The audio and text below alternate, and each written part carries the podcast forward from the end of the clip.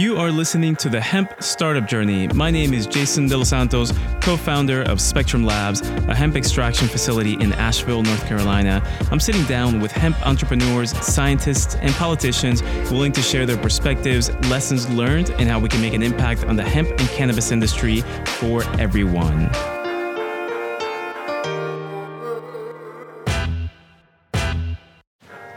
Hey guys, Jason here with Spectrum Labs. Just a quick note before we start the podcast. I had an incredible conversation with Anna Symonds. I have a notebook just absolutely full of notes from this conversation. We talked about things like CBD myths and people and things that people believe right now that should be corrected in our education. We spoke about cannabis and CBD and how it relates to sports. Anna herself is a rugby player in the United States we spoke about social justice and reform, which is a big and important topic. And uh, this, we there was a lot of information for hemp and cannabis business owners, but there was also a lot of information for the consumer. For example, how to find the right product for you if you've never tried CBD before. So, who is Anna Symonds? Anna has been in the cannabis industry for four years and is the director of education for East Fork Cultivars. For East Fork, Anna has developed CBD Certified, a free cannabis science educational program which she has presented for the staff of more than 100 dispensaries across Oregon, as well as for numerous other retailers, industry groups, and the general public. This initiative has directly educated 2,500 people about CBD and cannabis science, and now will reach many more as an online class and on public access TV. And uh, there's really great, great information about her background I'll put this in the notes of the podcast, so please check out her extended bio. But please open your notebooks and pay attention. And here is Anna Symonds. Anna, thank you so much for joining me on the hemp startup journey. I'm super excited to be talking with you today. Welcome. Thanks for having me. Um, so let's see, we, we, talked a little bit before, and um, I'm really excited for a number of reasons to talk with you. I think one, you have a really great perspective about educating folks about cannabis, about hemp, about how to consume it, maybe how to how to consider types of products to consume, maybe not to. But I think the, one of the things that I like about the way that you educate is not saying like this is the only way, as opposed to there are many options. Um, so um, really look forward to our, the next few minutes of talking. Thanks, Jason. Um, so let's see if we can start off with. Um, I'm always interested in how folks have gotten into the industry. Can you lead us to wherever you want to start? How did you get into hemp or, or cannabis? Yeah, well, it was by chance, by luck. Uh, maybe you could call it fate. I don't know. but I, um, I had been working in kind of the startup world a bit, working for startup for a few years, and uh, really loved it. But you know, as those things go, they go through a lot of changes often, and different um, leadership comes in, things change, and so it kind of all um, melted down a bit. and so, when I was looking for my next uh, you know, not just job, but my next uh, endeavor. You know, where where would I focus my energy and my efforts? Um, I decided that while I was looking, I would do consulting in the meantime for you know word of mouth, kind of small businesses, family and friends, um, and through that, I ended up doing some consulting for uh, cannabis growers here in Portland, and uh, it was right around the time when our state licensed medical system was moving over into the state licensed uh, adult use, aka recreational. Um, but we like to say adult use because, of course, it encompasses medical use and right. and other kinds of uses. So I ended up doing some consulting for them. They ended up um, wanting me to work full time and sort of uh, do general management. So I was doing that for some time and of got into the industry that way. And through that, I um, found East Fork, which is where I'm currently uh, the director of education. Okay. So, yeah, it was really funny because I I wasn't uh, looking for the opportunity, but the opportunity found me, and I said yes to it. okay, fantastic. Um, mm-hmm. So let's see. We'll, we'll go go back a little bit regarding your your career, uh, but if we can talk a little bit about some myths regarding uh, hemp and CBD. And I, I, don't like to say CBD, right? Like there, there's just so much more than just mm-hmm. that one component. But uh, in yeah. the uh, the article that we were talking about before, one of the, the things that you mentioned is that uh, a lot of folks think that CBD is non-psychoactive, but I think you have a different take on that. Um, can you start with that, and then maybe just a couple of other myths that you think are, are really popular and we should uh, divulge? Sure. Yeah. Yeah. That word non-psychoactive, it gets thrown around a lot with, um, with CBD in particular. And you even hear scientists using it and you see it sometimes in that uh, scientific literature, but more and more you're starting to see other scientists correcting them and saying, actually, I think, you know, you mean non-intoxicating. That's a more accurate uh, term for it because a psychoactive substance is something that interacts with our nervous system to produce a change in mood or behavior. And um, CBD does do that. It has uh, well documented effects, um, anti anxiety, um, antipsychotic effects that that occur through um, specific nervous system pathways and interactions with different neurotransmitters and receptor systems. So, um, so it is psychoactive. It's just not euphoric. It's not giving us a high that's so often associated with psychoactive substances. It's a subtle psychoactivity from, from our subjective experience versus kind of like a wham, I'm on drugs kind of a feeling, you know. Right. But um, but yeah, so uh, and, and I think also, I don't know that people necessarily understand the word psychoactive. So mm-hmm. using the term non-intoxicating kind of makes more sense. It's yeah. more accurate, and uh, people know what that means. You know. right. Yeah, you're right. I like that term, non-intoxicating. That's good. Um, and let's see, any other myths that you often hear about? You educate a lot of folks. What, what are the kinds of questions that you think like, oh, well, we need to change that thought? Yeah, um, I would say a big one is that uh, well that I run into sometimes with journalists um, is that that you know CBD itself is a myth or that it's it's just a placebo, you know, and I, I say that kind of in air quotes, just a placebo. Right. Well, there's so much to unpack there. First of all, CBD does work through biological pathways in our body, whether we feel effects or not. Um, it's it's you know you could compare it to like vitamins. You know, if you take some vitamin D, do you do you feel it right away? Probably not, but it, is it uh, contributing something helpful to your body's processes, supporting um, you know optimal functioning? Yes, you know. Um, and the amount you take, the form you take it, all those things can matter just as they can with CBD in terms of um, how much is taken up by your body and how it gets put to use. Um, but but it always kind of cracks me up that some people are like, so tell me the truth now. You know, is CBD, is it all really just hype? right. And I'm like, well, well, no. but, you know, but everyone's experience will be different due to our individual, mm. you know, biochemistry, biology, genetics, and then also variations in products. And then, of course, your dosage and then even things like how full your stomach is and, and those other situational factors. Um, so, yes, people are going to feel different experiences with consuming CBD, but that doesn't mean that it's not doing anything if you can't feel it. Yeah, yeah. I think uh, one of the, the things that I've noticed is that folks will take it for however long they need to take it and it might be a week or two weeks and the reason that they were taking it for one day they'll think i wonder if that's what is helping you know like it's not necessarily where, where they're feeling it per uh-huh. se but it's almost like the absence or maybe the the reduction of something that is you know ails them I yeah guess. Um, Absolutely. So, do you think that that's part of uh, like part of our culture, just that that instantaneous, like I got to feel it to believe it, or something like I that? I think so, and and maybe because also CBD is associated with um, with cannabis, which is something you know, yeah. THC is an effect that is um, far less subtle.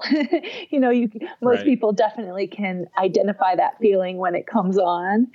Um, but you know, I wanted, and I mentioned the placebo effect, and I wanted to uh, unpack that just a little more because yeah. um, I think there's also a misunderstanding in kind of popular culture of what the placebo effect is.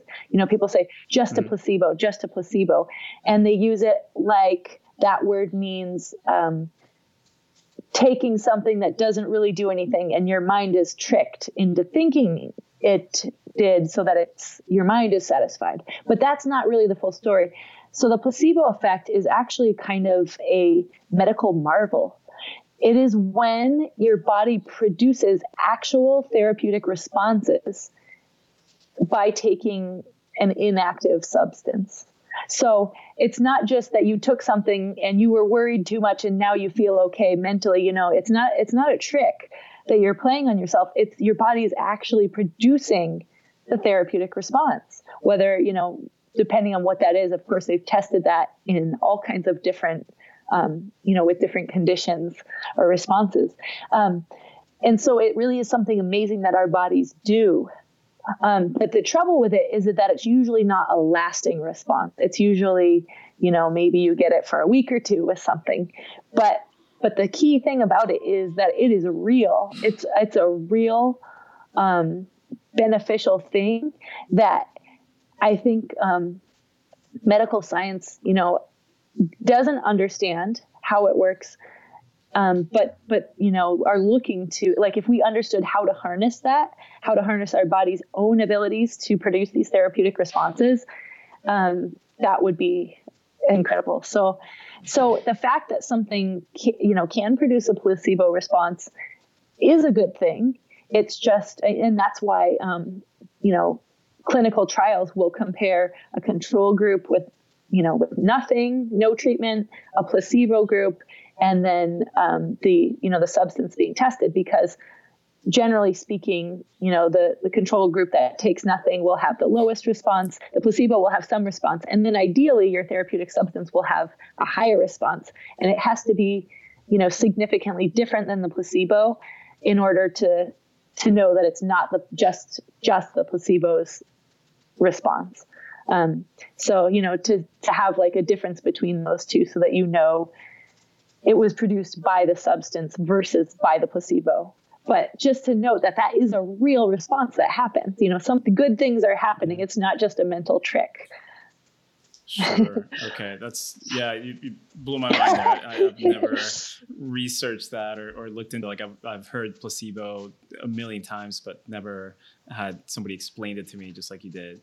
So um, so it, it's not necessarily a bad thing. I guess people just compare it uh, for whatever the, the drug or the supplement or whatever's being studied as that oh well the placebo is sort of like a throwaway thing and that did better or worse than the that component that they're researching. But it's but like you're saying it's it's really amazing that that's happening in the first place. Yeah yeah. It's it's still a very mysterious area medically.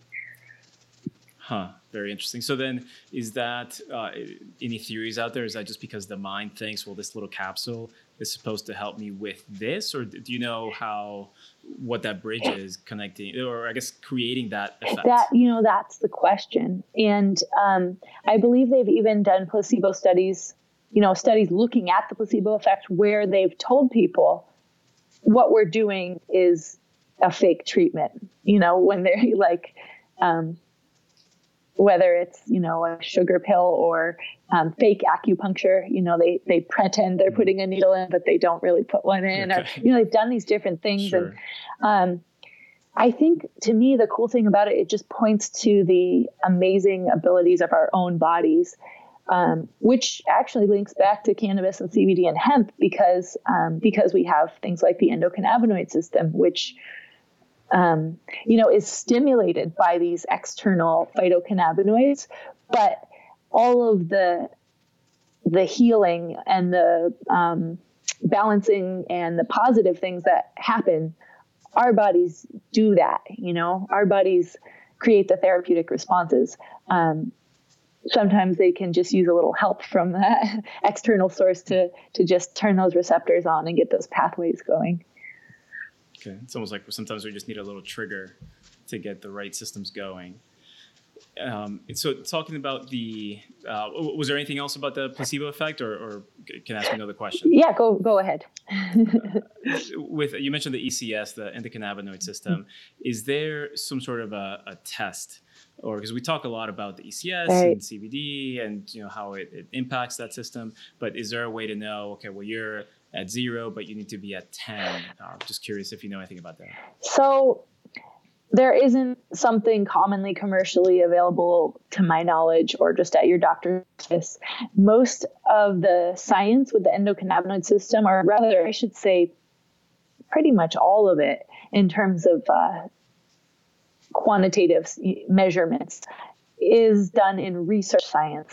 So, you know, there's a there's a bit of a silo. There's there's research science done in labs, and these are these are um, explorations of potential treatments that are not necessarily available to um, patients until until that science reaches a certain level of acceptability where it can then cross over into kind of the medical science silo um, treatment you know so usually that means there are multiple or you know many um, placebo controlled double blind uh, clinical trials, you know, studies done in people with these control groups so that they can, you know, that's a scientific way. They can narrow it down and say, under these controlled conditions, we know that this substance was producing this response and nothing else, and, or this treatment, you know, and so that's why cannabis faces, as a whole plant treatment, it faces um, a lot of hurdles because it is by nature polypharmacological. So, meaning it it um, works through multiple pathways. It does a bunch of different things at once, you know, and um, medical science doesn't like that. Medical science's way is to isolate and then test each component to say, okay, we know what this one does, we know what that one does.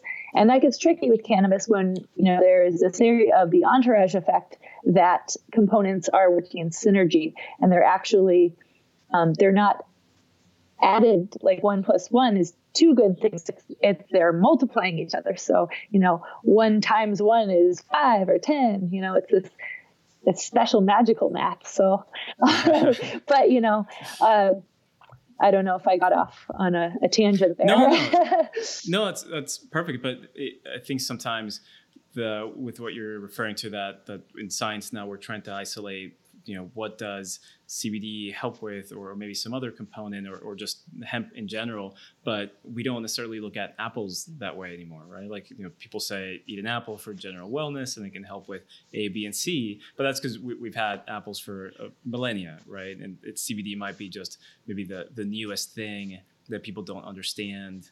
And if we don't understand it, then it's scary and it's evil, so to speak. Like not to that extreme, but just like it's weird. Yeah. And we, we we have to find out how to like what's the thing that works or doesn't work. Yeah, we well we've had cannabis for millennia too, but we never made apples illegal and made people grow them in their basements. You know, making growing little apple trees under lights in their basements. Mm.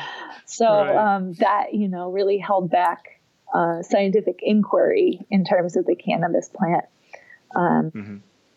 And and you know, Schedule One, the the federal prohibition of cannabis in the United States is still in place. So really, um, our work isn't done as a, um, you know, politically speaking, and in terms of really, like I think I look at it as a human rights issue. You know, that this is a medicinal herb. It's a it's a plant that's very useful for numerous common conditions and. Uh, I think that people should have the right to choose to use it, um, especially when all the science supports and always has supported the fact that it's um, a, a, lower risk kind of substance, especially compared mm-hmm. to things like alcohol, which is free, you know, is, is legal.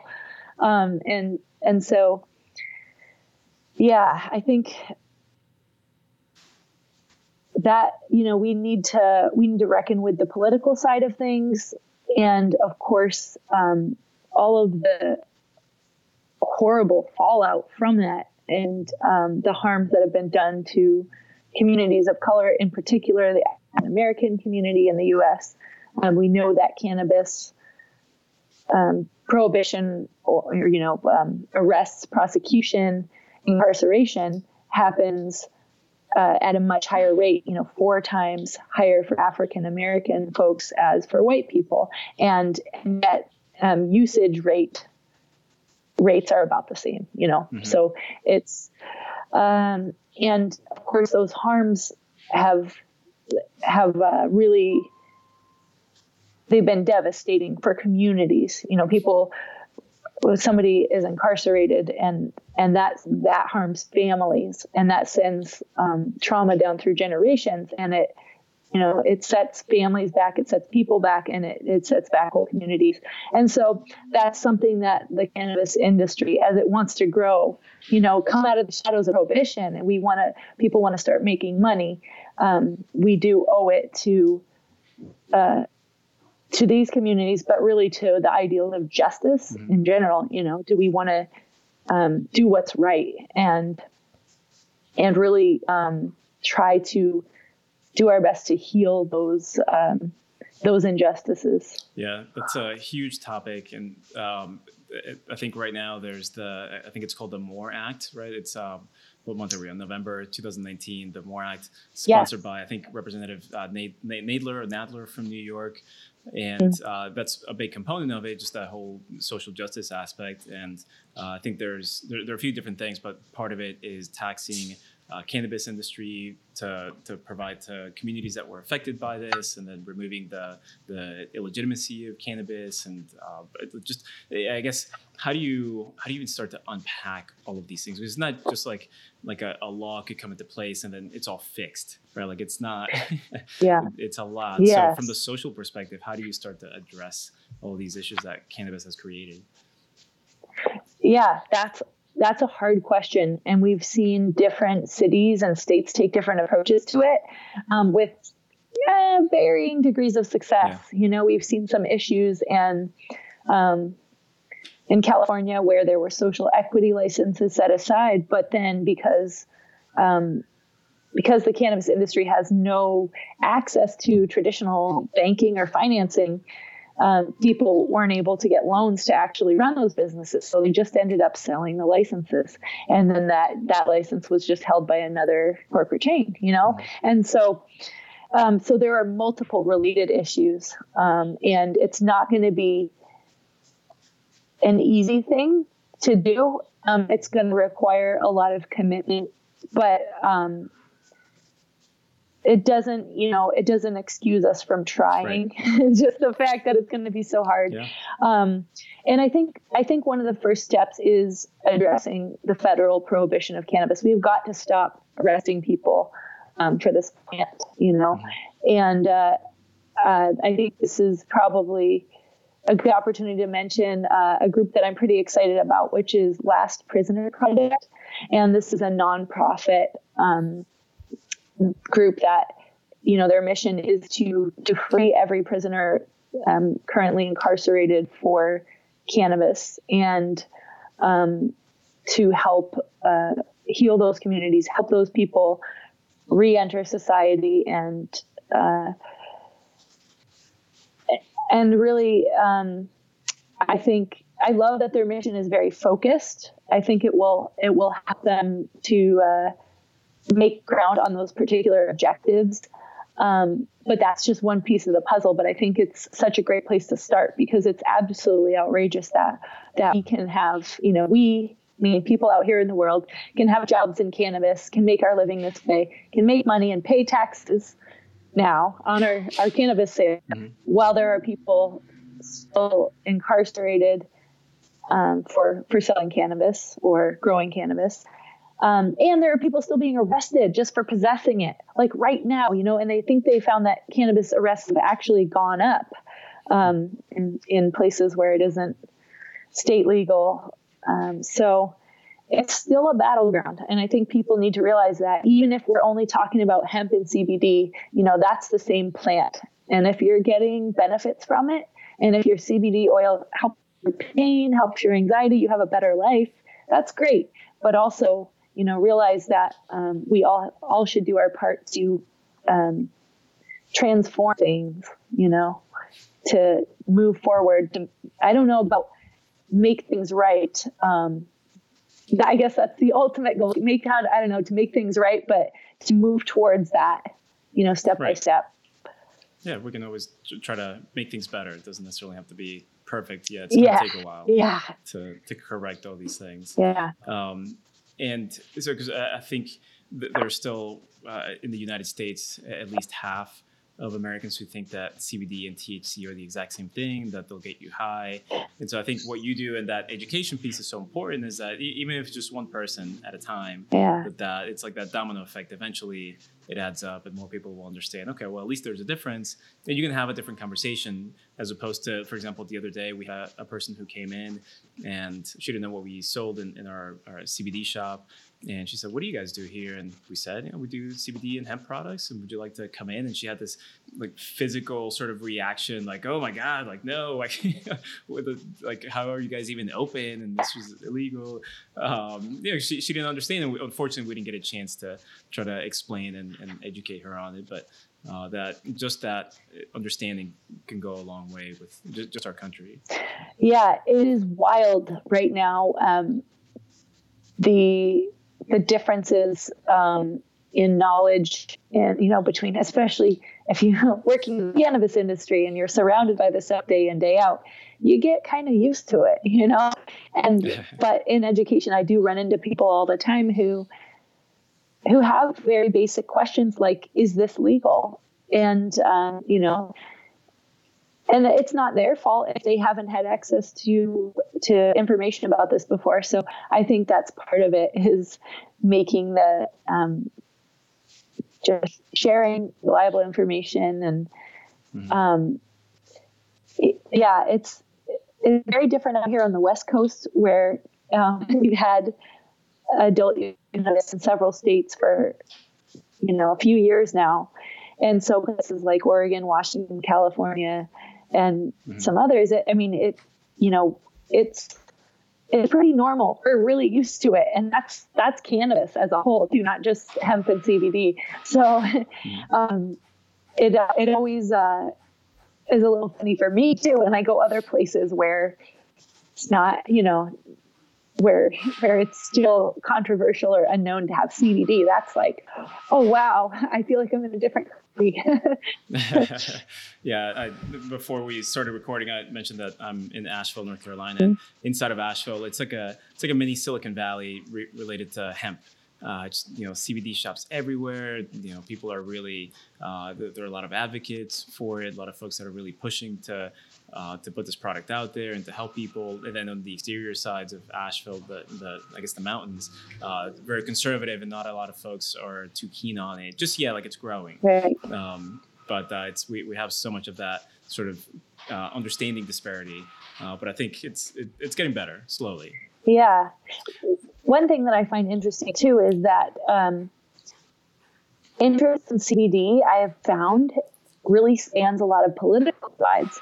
So even if someone is um, right wing or conservative, you might think, oh, they, they would be against it. But that's not necessarily the case. I've actually chatted with a lot of folks who um, who lie on that side of the political spectrum, but they they're very interested and um, or even already big supporters of uh, CBD products because they've used them and felt the difference. And I think that's, you know, it's a really big um, word of mouth where somebody has an experience that can be really transformative, whether it's taking away pain or um, improving functioning in a way that they, they haven't had for a while. It, you know, it's such a huge, and I think that um,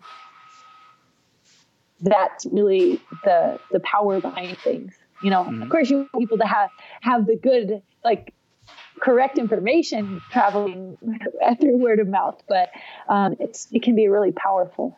Yeah. So if we can change topics for a little bit, uh, let's talk about uh, sports and athletics.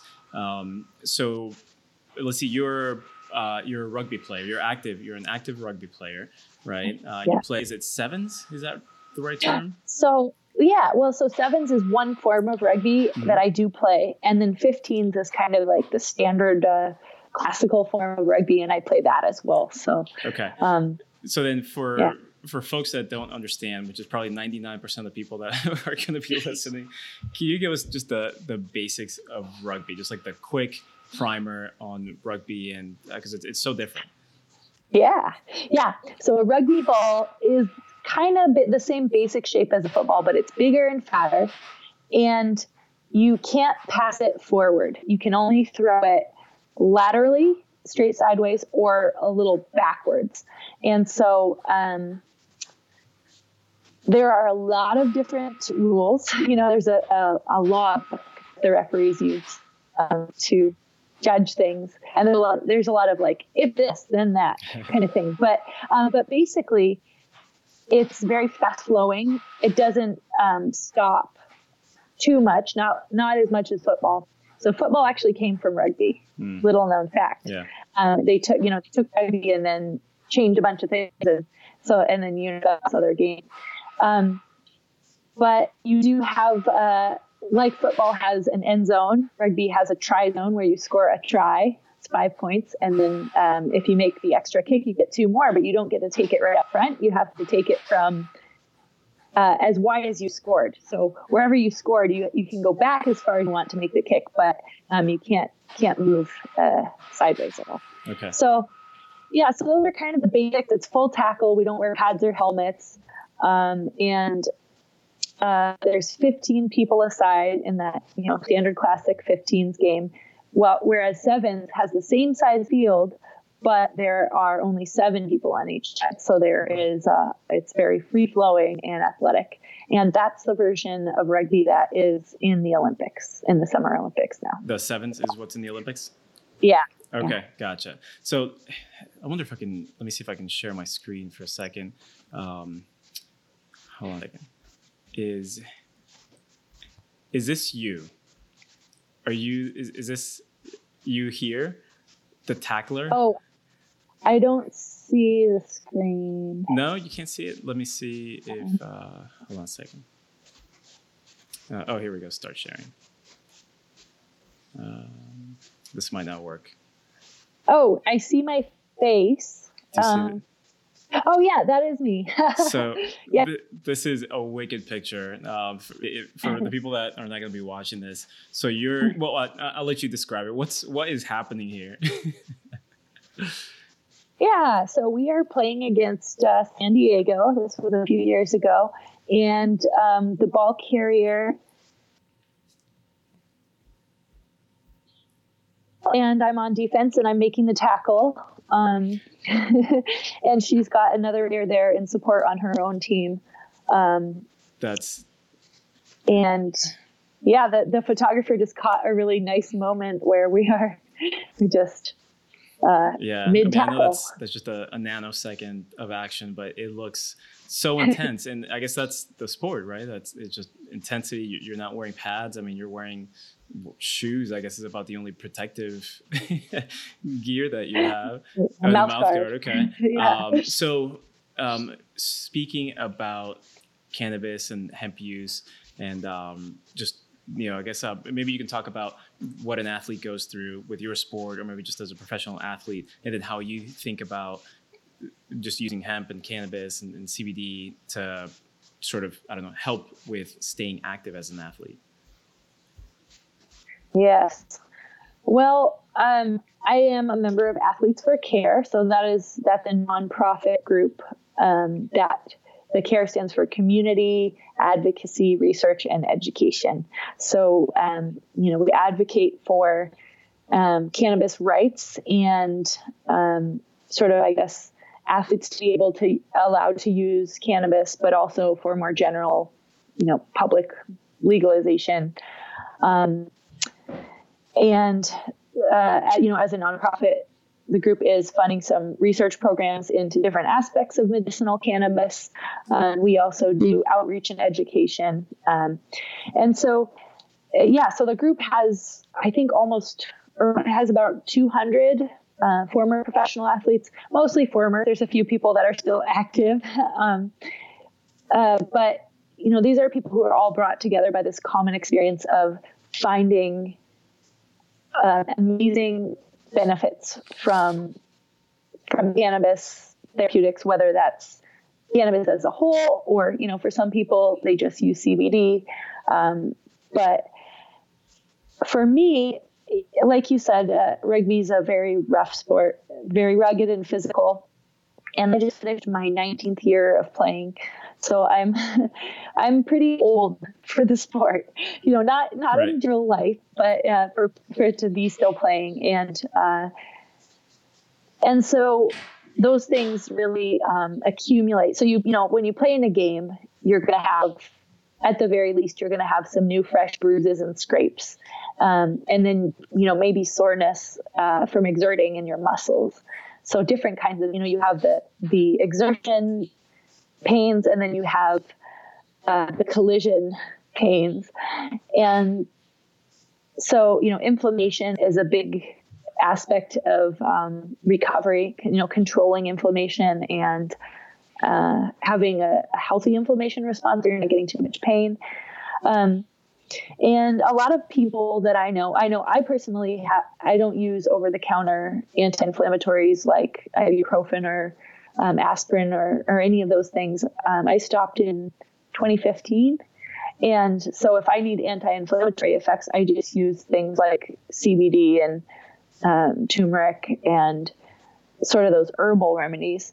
Um, what they're finding with some of those traditional NSAIDs, you know, over the counter anti-inflammatories, is that they, the way they work is by inhib- inhibiting these enzymes called COX enzymes that do a couple different things. And there's two types. There's a type one and type two.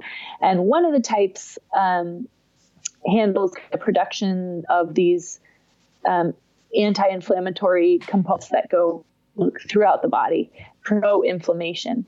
So if you inhibit the COX enzymes, you inhibit the production of inflammation, this systemic inflammation. Um, but the issue with with the NSAIDs is that they inhibit both types.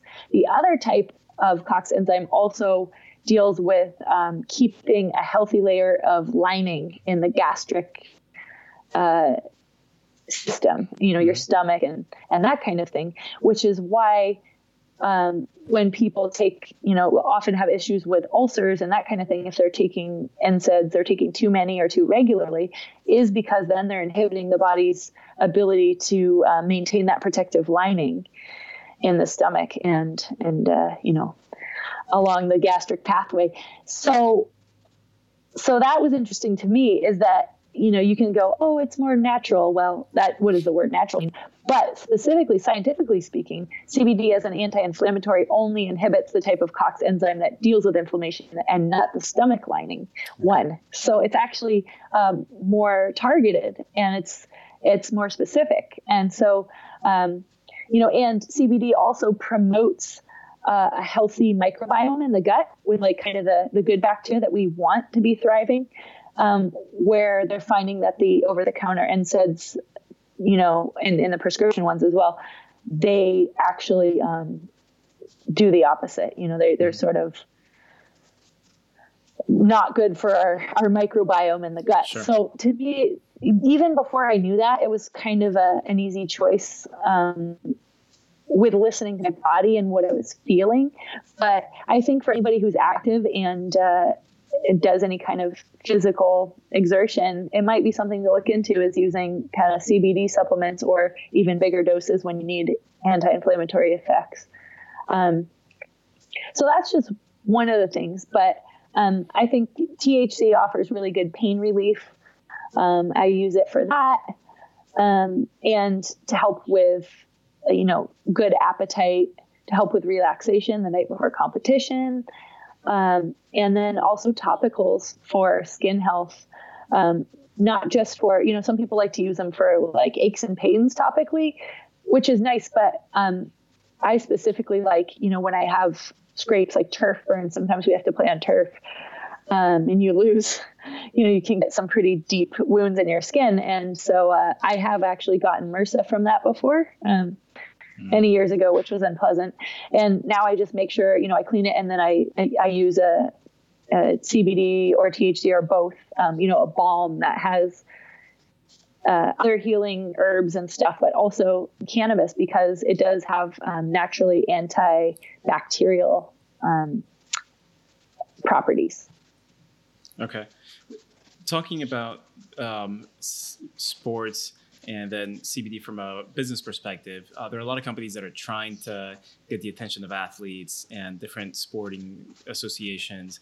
Uh, what are the kinds of things that companies need to do, the, the CBD, hemp, maybe cannabis companies that, that we need to do to get the right attention or, or to provide a good product? Uh, and maybe, or also if you want to talk about the things that maybe we shouldn't do, right? How, how do you consider that? Yeah. Um, well, I think that's a, a big area. Um, and I think we're going to see more as cannabis, as the stigma lifts more and more, we're going to see more endorsed products as as people get comfortable doing that. People beyond, of course, um, kind of the advocates that are already speaking out in this earlier stage. But um, for me, I, there's a, a, couple important requirements. You have to have uh, an effective product and that means it's you know not only does it work but it's it's high quality in terms of sourcing. You know it's organic it's um, it's well tested. And and then also the ethics of the company. You know what are their business practices? Are they um, paying a living wage? Are they um, engaged in social justice efforts? Are they growing in an environmentally responsible way? You know if they're growing um, growing themselves, or you know if they're sourcing their ingredients from elsewhere are they doing due diligence and working with companies who do the right thing there? So for me the bar is pretty high. It, it doesn't have to be you know i mean um, i think that should just be seen as normal rather than like i've got really high standards. I wish that everybody's companies were done that way. Um, but you know when it comes to endorsements, of course, there are people who will always just say, like, show me the money, you know? Oh, that's kind of that. That's one way. But I do feel like when it comes to um, cannabis therapeutics, when people experience, um, you know, a powerful change themselves, a lot of times they're motivated to share it with other people, and um, and some people even start their own companies so that they can control the supply chain and that kind of thing. So I think consumers, unfortunately, you know, as much as I love athletes, we're great, but do your own research. Don't just take someone's word for it. Don't just say, oh, they played in XYZ professional league and they said buy this and they use it. I, you know, right. look into the ingredients and how those ingredients are sourced. Um, and you know there are some certifications that can be helpful. Um, for hemp, there's uh, USDA certified organic. That's just a basic, um, you know, staple certification, which we can get for hemp because hemp is federally legal. Um, but on the cannabis side, the best certification out there is a newer one called Sun and Earth. And uh, if you Google it, you can Google Sun plus Earth. That's how it's written. But that's a certification. Um, it's third party, and it's done by uh, the group. Dr. Bronner's that the, that the soap and, and body products company um, donated money to to help make that a reality. Um, that, is, but it is a third party nonprofit, and they certify companies on the cannabis side. So they look at not only environmental responsibility, but also um, social responsibility. And so they look at how workers are treated and how the company engages with the community. So that's a really kind of a holistic type of a certification for products. It's really the gold standard that's out there. Um, and I believe they will give that certification to hemp companies as well if they want to go through the process. So, yeah. Uh, never heard of that. I will take a look into that company. You mentioned uh, athletes and the their power to influence, which is it's great on one hand, right? Because if they have a really good, let's say, product or, or service or something that they want to highlight, they, they can bring it to the attention of millions of people. But maybe if they haven't done the, the research, or maybe they're they're like handlers, so to speak, if they haven't done the research, then that can put a really bad product out on the market. Uh, so as individuals, we still have to be um, our, our own advocates for health and for purchasing or for researching and for purchasing the right product. So, for individuals, um, how do you know what to buy? Like you know, out of all the different things, yeah. like it's it's overwhelming when you go into a store. What, how do you start that process? It is. It is. Um, so, a couple overall ideas to keep in mind. Um, don't buy based on price. So don't don't just buy the cheapest thing just because it's the cheapest, mm-hmm. but also don't assume that the more pricey ones are all the same quality and that it must be better because it's expensive. That's a mistake people make sometimes with wine, mm-hmm. you know, where it's not necessarily better. They're just appealing to um, to folks who think it might be because the price is higher, right? And so so kind of put price out of your head a little bit at least when you're first doing research and what you want to look at is um, the product formulation so is it a full spectrum product a broad spectrum or is it made from isolate? Um, if it's a, you know a, a cbd product. And uh, full spectrum of course is uh, an extract of kind of everything that's in the plant. And so usually that and ideally in the same natural ratios that it's found uh, in the source plant material. So usually that's um, sort of implies that THC is in there in some amount because even with hemp, you've got um, usually just at least trace levels of C or THC. Mm-hmm. um, so full spectrum, broad spectrum, which is often used with CBD products where you know the kind of the implication there is like hey this is pretty full spectrum but we've taken out the thc or we've eliminated it somehow mm-hmm. and then isolate which is um, that is cbd that has been processed down to just the cbd molecule itself and nothing else. So you don't have any other components from the plant. No cannabinoids no terpenes no flavonoids no you know plant waxes or lipids or other things. So understanding um, what you want from your product will help you choose which of those uh, types to to buy for yourself. So with a full spectrum or broad spectrum product, you're going to get a greater range of potential therapeutic effects because there's just more stuff for your body to interact with uh, plant material, more more therapeutic components that can work through various pathways. Um, so you have to take, you know, a smaller amount of that type of product to get kind of the same level of benefits as uh, a larger portion or dose of isolate. Um, and then, of course, with those larger doses, you get a higher likelihood of interactions with other pharmaceuticals, which we don't want to. So, so there are um, overall, if you're looking to really take CBD as a supplement or medicinally, you kind of get the most bang for your buck with a, a, full spectrum or broad spectrum type product, like a whole plant extract. Um, that said, there are some reasons that folks choose isolate. Um, drug tests is a big reason. You know, if and and there are still issues with that. There can be false positives on drug tests. So even using an isolate product doesn't guarantee that that you'll always pass a drug test. It, you know, it's there's still some level of risk with that just because the testing methodologies um, are not always totally accurate and some are more sophisticated than others. So that's an issue. But that said if folks are looking you know they for whatever reason they say i want zero thc in this product um, then that's when you would look for an isolate. Um, some product makers also use isolates when they do, they really don't want any cannabis taste at all in the product. So mm. you know they want to put in some CBD or THC, but they don't you know don't want that cannabis taste to ruin their their you know fine chocolate or their whatever flavors they're promoting. Um, so you know, and you can still get benefits from CBD isolate it's just you know you kind of have to take more of it and dosing can be a little trickier. So um, so really figuring out so understanding how your product is made you know is the extract coming from an isolate? Is it a distillate um, which is you know also a fairly um, kind of low spectrum sort of cbd there's not not too many extra plant components or are we looking at something from the full plant um, and then you really want to look at sourcing of the, the plant material. So where was this grown?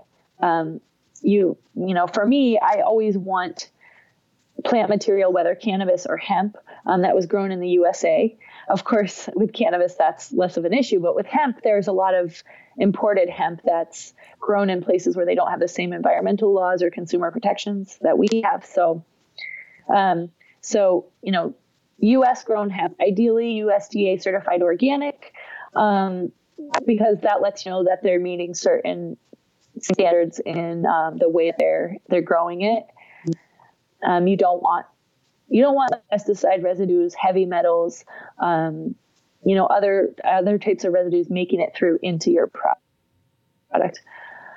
Uh, and then you want to the way that you can make sure too is you want to be able to see the test results, and and the testing should be done by a third party accredited lab. Um, not you know not their own internal test results that say see look we tested it. It's all great. Uh, it should be this an outside body and there should be a certificate of analysis that shows potency. So how much cbd thc etc is in this product. And then um, also testing for things like pesticide residues and heavy metals and um, other contaminants uh, so there, that, those should be available of course, then people say, well, how do I know if the lab is a right. good lab? That's that's a harder question. That's the one that the industry itself is grappling with because there, you know, there is only a little regulation, if any, around labs mm-hmm. themselves, mm-hmm. and so a lot of it, a lot of it has been based on uh, reputation and that kind of thing. But um, really, there's work that needs to be done there, regulatory wise, to make sure that all of these labs are using um, standard techniques and that they're meeting the same mm-hmm. standards. So, so you know, some caveats there, but but there's no easy answer to that. We're we're kind of doing yeah. our best. Um, and then so you know, lab results. And then, so if you got to that point and you have a few products where you're like, okay, I think these are all um, reliable companies and and you know they all look like they've met my criteria so far then you might look at price point and see you know if if there's a something that sways you one way or another. Um, but but yeah really don't assume that just because something is a big name and they spend a lot of money advertising it so you've seen it somewhere don't assume that it's a good product or that it's you know even safe or trusted necessarily. Um, or don't assume something's high end just because it's expensive um, but then on the other side, if it's really cheap, I would probably stay away from it too. Yeah. and, uh, and, you know don't don't buy from random places on the internet. That's probably the worst thing you could do. Um, if you know of course that's different than buying through a company that you know of where if you're like oh i love xyz cbd co you go to their website and order that's one thing. But you know just googling like cbd oil and getting something that pops up is is not a good idea. Yeah the um, we me, we have a, an in-house uh, HPLC machine for testing cannabinoids, and so every once in a while we'll pick up a product and just test it, just to see you know what, what's in it. Um, we always like to study competitors and just to see you know if there's anything that we should be sort of aspiring to, or maybe something that's out there that's junk. And so we purchased a couple that were on on uh, let, us just say the the biggest online retailer uh, that was promising something like eighty thousand milligrams of CBD in a 30 milliliter bottle, right? So like your standard bottle that you see, and it, it promised 80,000 milligrams, and it was a little bit of trickery because uh, the there were different labels depending on the different picture that you looked at on site. Uh, so the title said hemp oil, but then the the I think one of the labels said CBD oil. So it's like you didn't really know what you were getting. So we purchased it, we put it through the machine, and it had zero amount of CBD or any other cannabinoids. It was just hemp oil. Um, so you know.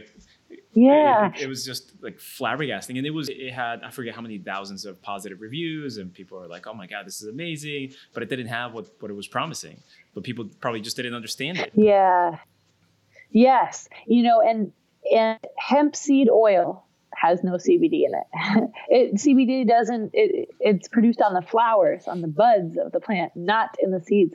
And the seeds are nutritious, and they have, um, you know, good benefits for you if you eat them, or you know, eat the oil. It's good omegas and that kind of thing. But yeah, that's that's frustrating. Yeah. Um, hemp extract doesn't mean it's the same thing as CBD extract. That's we should put that on a on a billboard somewhere. Just a bunch of billboards. yeah. it, it is not the same thing. Right. Um, have yeah. you come across any research? Uh, you, you, talked about before that if you can uh, go for a full spectrum product, uh, but have you seen any research that indicated whether getting a, a naturally occurring full spectrum product was better than a product that was separated and then combined, right? Like there were some companies that do that where it's it's an isolate and they add right. CBG and CBN and something else. Do you know anything about the differences? Yeah, you know, I don't think that there there isn't, to my knowledge, I haven't seen any science, any kind of third party science, um, mm-hmm. you know, peer reviewed science that would point to um, a difference in a product that was just extracted straight from the source and you know kind of as is versus um, separating components setting them aside and recombining them later. Um, i do know there are a lot of a lot of hybrid products now i guess you could call them where say that you know where, where you do kind of like a traditional extract like kind of a whole plant extract and then maybe you want to raise the cbd level higher so people will then add some isolate just to mm-hmm boost those CBD levels. Um, I think that that kind of thing is pretty common now, um, whether it's disclosed or not, because again, there's no like requirements that anybody disclose exactly how their product's made. And so a lot of times people don't. Um, yeah, and like I said, I, I don't think there's science showing that one way is better than another. But I think that people, I think it's okay to have personal preferences. And I know for me, I oftentimes feel like less tinkering is better you know right. like um, less processing. Uh, like um, cannabis is essentially a fresh herb and we know that with things like herbs and vegetables and fruits they have antioxidants. And if you you know if you have it fresh and raw you get the most or or lightly steamed. Sometimes that even like unlocks you know lightly cooked kind of unlocks a little bit of the the nutrients. Um, but then if you freeze it you lose some you know. And then if you say can it, you lose even more. And it's just those different levels of processing. Um, we can lose we can lose things that are beneficial. And I think with cannabis, my personal sense, not based on science, but this is just kind of my personal feeling about it, is that we don't even know yet what we might be losing at different levels of processing because we don't understand the whole plant yet. We haven't even identified every component of cannabis. You know, we know that there's a, around 500 different compounds that we've identified, but um, we're still identifying more and we think that there's still unknowns in the plant. So if we don't even know what's in there and we don't even understand how it all interacts, then um, I don't know that we could truly know for sure what we might be losing as we um, eliminate pieces of the plant. You know what I mean? And, and sort of throw away different components. Um, I don't think there's anything necessarily wrong with with uh, things like CO2, you know, where they take away, say they, you know, get the terpenes first and set them aside. They're mm-hmm. very volatile. So, you know, they have to, to, to deal with those first, set them aside, get cannabinoids, and then discard some of the other things and then combine them back. That's probably okay. Uh, science wise, I don't know. But there are, it's interesting. I think people should be aware that even within uh, an extraction method like CO2, for example, there are different techniques in that method. So when somebody says they're doing CO2 extraction, it doesn't mean everyone's doing it the same way. And some people are using um, other solvents within that process, like alcohol or sometimes even hydrocarbons, uh, but they're not necessarily disclosing those because overall the method is mm-hmm. CO2 extraction. So um, it can get really technical. And uh, I don't know at the individual consumer level how deep people are willing to go. But I do think that product makers should be as transparent as possible about the techniques they are using to manufacture their products, just so that people have that information available, yeah. even if we don't know what it all means uh, yet. That, that's a real you know? challenge because a, study might say, uh, you know, CBD helped uh, this these individuals with this condition if they took X amount of CBD. But like you're saying, then a lot of these there are a lot of variables from the the plant and the type of strain and the the amount of CBX versus other components and then how it was extracted and if there's any degradation. Like there's just so many different variables in there. Um, it, when someone comes into an establishment yeah. and says okay well i've checked off all these things the the product comes from a good source and it's ethically sourced and whatever their their criteria is for buying a good product how do you then say here's where to start in dosing for yourself if you've never done it before yeah. That's it's a a journey. Sure. it might not, it might not be too long of one, but um, what you're going to do is go through your own process of self titration, and that's finding your own personal optimals. So you, you really want to think about what are your goals? You know, what are your reasons for consuming this product? And if it's, uh, say, you know, um, you have anxiety and you're like, oh, I want to use this CBD for my anxiety um, you'll think about well, how much THC do I want in there? You know, and this is more relevant to people who live in places with dispensaries where you can get uh, products with more THC. But, um, you know, versus say someone who is using cannabis for pain, a lot of folks report that a one to one ratio of CBD and THC is really helpful for them, right? But if you're using CBD for anxiety, you'll probably minimize your THC because um, you know, THC in, in larger amounts is known to provoke anxiety or, or worsen it sometimes. So, so think about your goals and then what, what is going to be the most uh, appropriate way to address uh, the issue, like, or, or the most effective to get to it. So, you know, if you have psoriasis, say, you might want to use a topical um, to, to put that right on the skin. And you may also want to use uh, some kind of an oral supp- supplement so that you're getting um, to the systemic roots of the issue because um, some of those skin conditions like psoriasis are actually um, autoimmune issues. And so, with the immune system, CBD can do its best work. Um, you know, if you're ingesting it, taking it systemically versus just putting it on the place where you're having the symptom. Um, so, so you think, you know, think about what is my issue? What effects am I hoping to have? And then think about what kind of a, a, ratio product will be the most appropriate for that. So, do I want like a full spectrum product? Um, do I want THC in there? Um, do I want a broad spectrum product? You know, sort of eliminating any THC, but but more of a whole plant type extract, or do I want to go on the isolate side? Um, or or like a distillate, you know, really really kind of narrowed down to just that particular cannabinoid.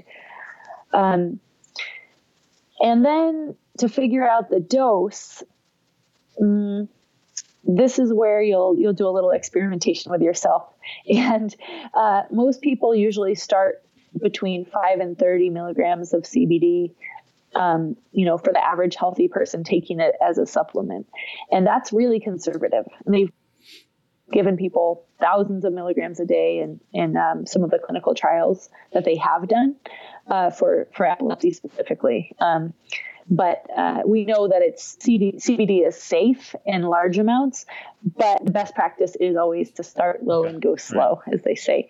So, um, and you know, and you don't want to waste your your money either. So you kind of um, you don't want to overdo it. So just start lower, take a little more, take a little more um, the next day, right? Take a little more the next day until you get to the point where you feel like, oh, hey, this is this is doing what I want it to do, and you're satisfied. And then you're in your sweet spot. Or some people will go, you know, keep going up until they start feel some effects that they don't like and then maybe they'll just you know back off it a little bit and that's their sweet spot so um, it can really vary on the individual how much will be helpful.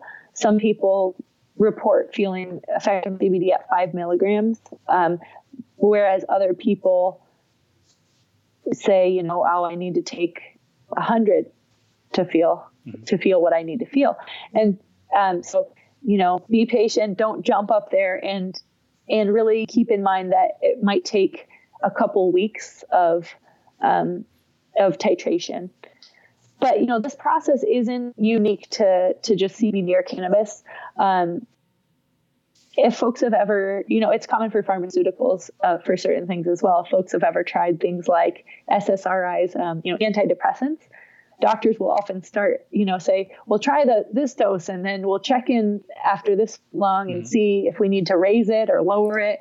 Oh, it's uh, giving you a side effect. Let's change to a different one. Okay, let's you know try more. Let's try less. So it's not just this mm-hmm. particular um, sure. substance that that we go through this process. Yeah, that can be really kind of a medical for process. a lot of folks where they're thinking like, can you just tell me what I'm supposed to take? And and it, it's it can be challenging explaining almost it's like explaining mindfulness, right? It's like you know here's here's what you want to consider for the next you know, week or two, uh, but it's it is necessary. I, I, I prefer that approach of starting lower as opposed to saying take half the bottle and see what happens. that doesn't seem like a like a good idea. Yeah yeah.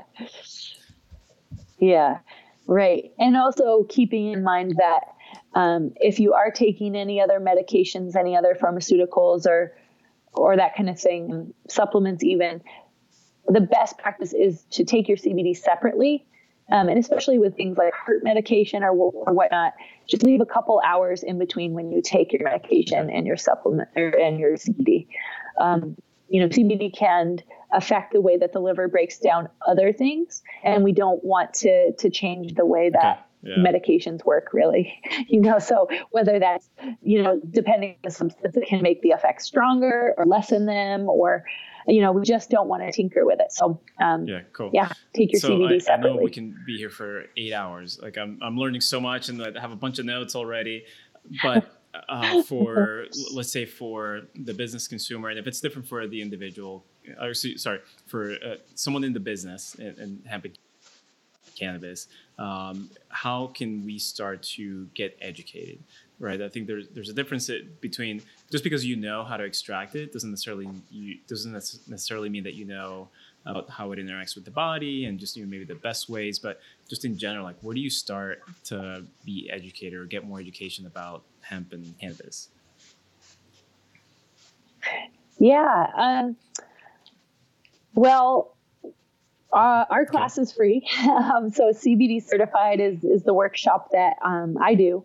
And we have a webinar this coming Friday. I don't know if the podcast will be up before then, but um, there's we have uh, free webinars um, at least once a month usually. And um, if people are around Oregon, there's some periodic classes in person. Um, I also recommend, you know, people who have the the means, you know, not cheap, but there are certain conferences like um, CannMed is a really good one that's sort of aimed at uh, at medical professionals and the medical world. Um, and and you know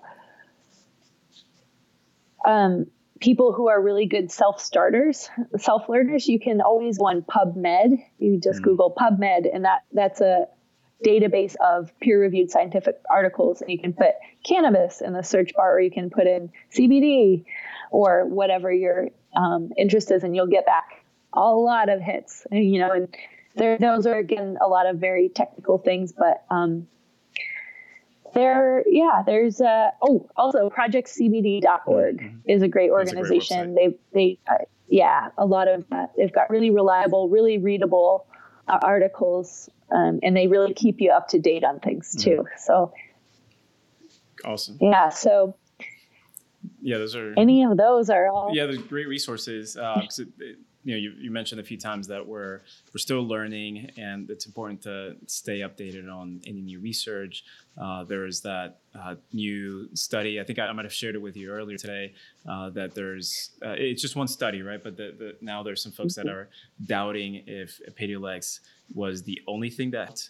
Um, with seizures, or was it because it interacted with another medication that um, you know, like whether that's that's true or not. I think it's just important to keep researching and finding answers and trying to figure out like you know how how much how specific can we be with something that we're putting on or in our bodies.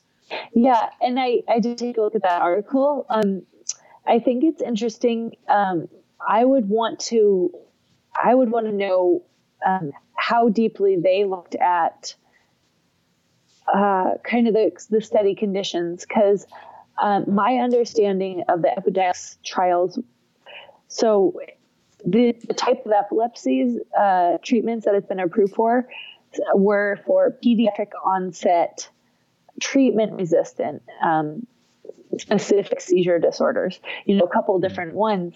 Um, uh, Dravet syndrome and uh, Lennox-Gastaut, and so so these are treatment resistant. So they've already tried you know, generally speaking, by the time they got to these trials, those patients had already tried every other known treatment and, and mm-hmm. different combinations. And so I think that, um, I think fact that, that um, they were on that particular other anti seizure medication, which is kind of a standard one. Um, to my thinking, that would have been like, okay, well, um, the uh, you know those folks have probably already been on that before right. and, and they didn't see you know and, and i understand that they're saying that maybe cbd itself isn't creating an anti-seizure effect. It's just um, making other drug more potent so making it have a greater effect. Uh, and I, that that's possible it could be the case. It needs more um, I think more analysis to see, you know, I'd like to see how the study's authors respond, but um, but let's not discount the fact that we had um, kids using CBD oil, you know, not Epidiolex, not CBD isolate, and getting results. And that, you know, people still report that. And there are a lot of people, um, not just kids, but adults with seizure disorders who who do use CBD oil and I don't, I, I'd say it's probably not the placebo effect sure. of keeping their seizures at bay or reducing them, right? right. So, um, I think it's always good to second guess and make sure the science is sound. Um, and I'll be in to see where that discussion goes. Um, but I do feel like uh, I feel like there's a wealth of anecdotal evidence that also shows CBD has anti seizure effects. So um, yeah, we'll see. Yes, the the whole research, yeah, it's just interesting. And I think even the the author of the study said, like, I'm not saying that that that's not working. It's just you know, was it by itself or in conjunction with something else? Yeah. And I think just anytime I read these studies, I have all these doubts and like, what's you know, is, is there bias or was there something else that they didn't look at? Like, our lives are not as simple as just the the two minutes when we ingest thing. Um, yeah. There's so much going on. Um, but yeah. um, but anyway, so uh, just trailing off there. But if uh, if somebody wants to uh, get in contact with you, or maybe just learn a little bit more about you, what uh, do you have any links or anywhere you want them to go? Yeah, um, you can find me on Instagram. That's probably the easiest. I'm yeah. at Egg Drug. And um, I'm also on LinkedIn if you want to find me there. Um, and uh, our website is East Fork cultivars.com. Um, and there's a, a page on there about CBD certified. Uh, you can probably also Google CBD certified and, and find uh, information that way about the webinars and um, other other classes. Okay, great. I think I sent for the one this Friday, um, and uh, look forward to checking it out.